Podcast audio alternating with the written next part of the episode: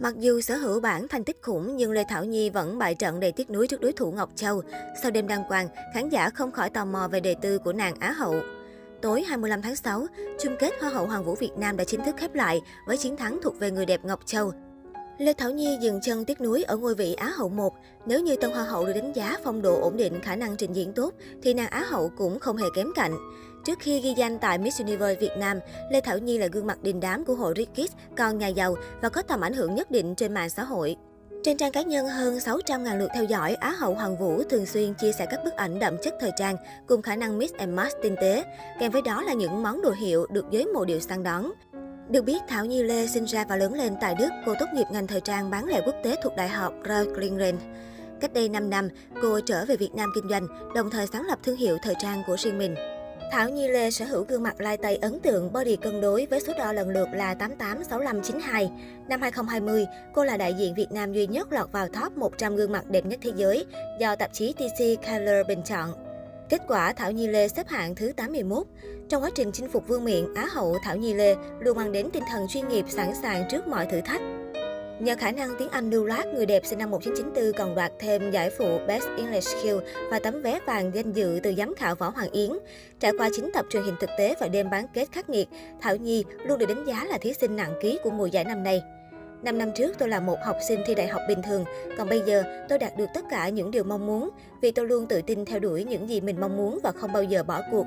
Năm năm tới, tôi vẫn sẽ làm những điều mình vẫn luôn làm, truyền cảm hứng cho những người phụ nữ trẻ sống độc lập, tự tin tích cực. Thảo Nhi với câu trả lời ứng xử top 3 bằng song ngữ. Trên sân khấu chung kết, Thảo Nhi Lê thể hiện tâm lý thoải mái, bình tĩnh trước các phần thi ứng xử. Dù khả năng tiếng Việt còn hạn chế, nhưng cô vẫn tự tin trả lời bằng tiếng mẹ đẻ. Á hậu khẳng định cô đến đây không nhằm mục đích cạnh tranh, mà xem đây là cột mốc đáng nhớ của tuổi 27.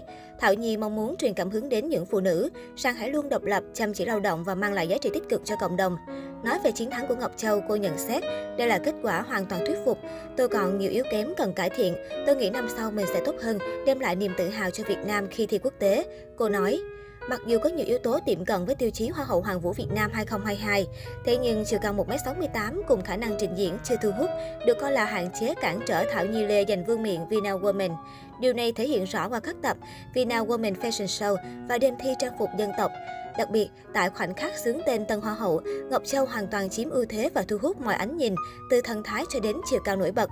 Tuy nhiên, theo truyền thống của Miss Universe Việt Nam, Á hậu có đến một năm để rèn luyện trước khi sang nước ngoài tham dự Hoa hậu Hoàng vũ Thế giới. Trong hai đêm thi bán kết và chung kết xếp hạng, Thảo Nhi đều gửi gắm những thông điệp khéo léo qua trang phục dạ hội. Ở bộ đầu tiên, toàn bộ quá trình lên ý tưởng và may thành phẩm đều do Thảo Nhi Lê tự tay thực hiện. Nói về tác phẩm của mình, Á hậu gốc thành phố Hồ Chí Minh giải thích, nếu là một con vật, Nhi sẽ làm con gì? Nhi đã trả lời là một con sâu. Nhi thích sự trưởng thành, sự thay đổi và tiến hóa, dù con sâu trong kén có thể xấu xí, cô đơn, nhưng đến một thời điểm nào đó, với đủ sự chăm chỉ, kiên trì và mạnh mẽ chiến đấu, nó sẽ thành một con bướm xinh đẹp lộng lẫy. Nhi nghĩ rằng tất cả chúng ta cũng vậy, ai cũng có thể đã hay đang là một con sâu trong chiếc kén. Hãy nỗ lực không ngừng nghỉ và ngày nào đó ta sẽ phá vỡ được chiếc kén để trở thành một phiên bản tuyệt vời hơn của bản thân. Ở bộ cánh thứ hai, Thảo Như Lê tự hào vì đã mang đến sự khác biệt trong lịch sử các hoa hậu. Hãy luôn tự tin, dám bước qua những giới hạn là điều chân dài 1m68 muốn hướng đến. Bên cạnh những lời khen ngợi, trước đó vào ngày quốc tế phụ nữ 8 tháng 3, Thảo Nhi Lê từng gây sốt khi tung bộ ảnh nút 100%, lấy ý tưởng từ mẹ Âu Cơ trong truyền thuyết. Thời điểm này không ít bình luận cho rằng nó quá phản cảm và không phù hợp với hình ảnh của một thí sinh. Sau khi bị giám khảo Vũ Thu Phương chất vấn Rizkit về bộ ảnh nhạy cảm, giám khảo siêu mẫu Hà Anh cũng lên tiếng bình vực. Chị có xem bộ hình đó rồi, đó là bộ hình táo bạo nhưng cũng có rất nhiều những câu chuyện và cả những yếu tố nghệ thuật. Cho nên để gọi là nhạy cảm thì chị không cho là như vậy. Chuyện đẹp hay không thì do thẩm mỹ của từng người thôi.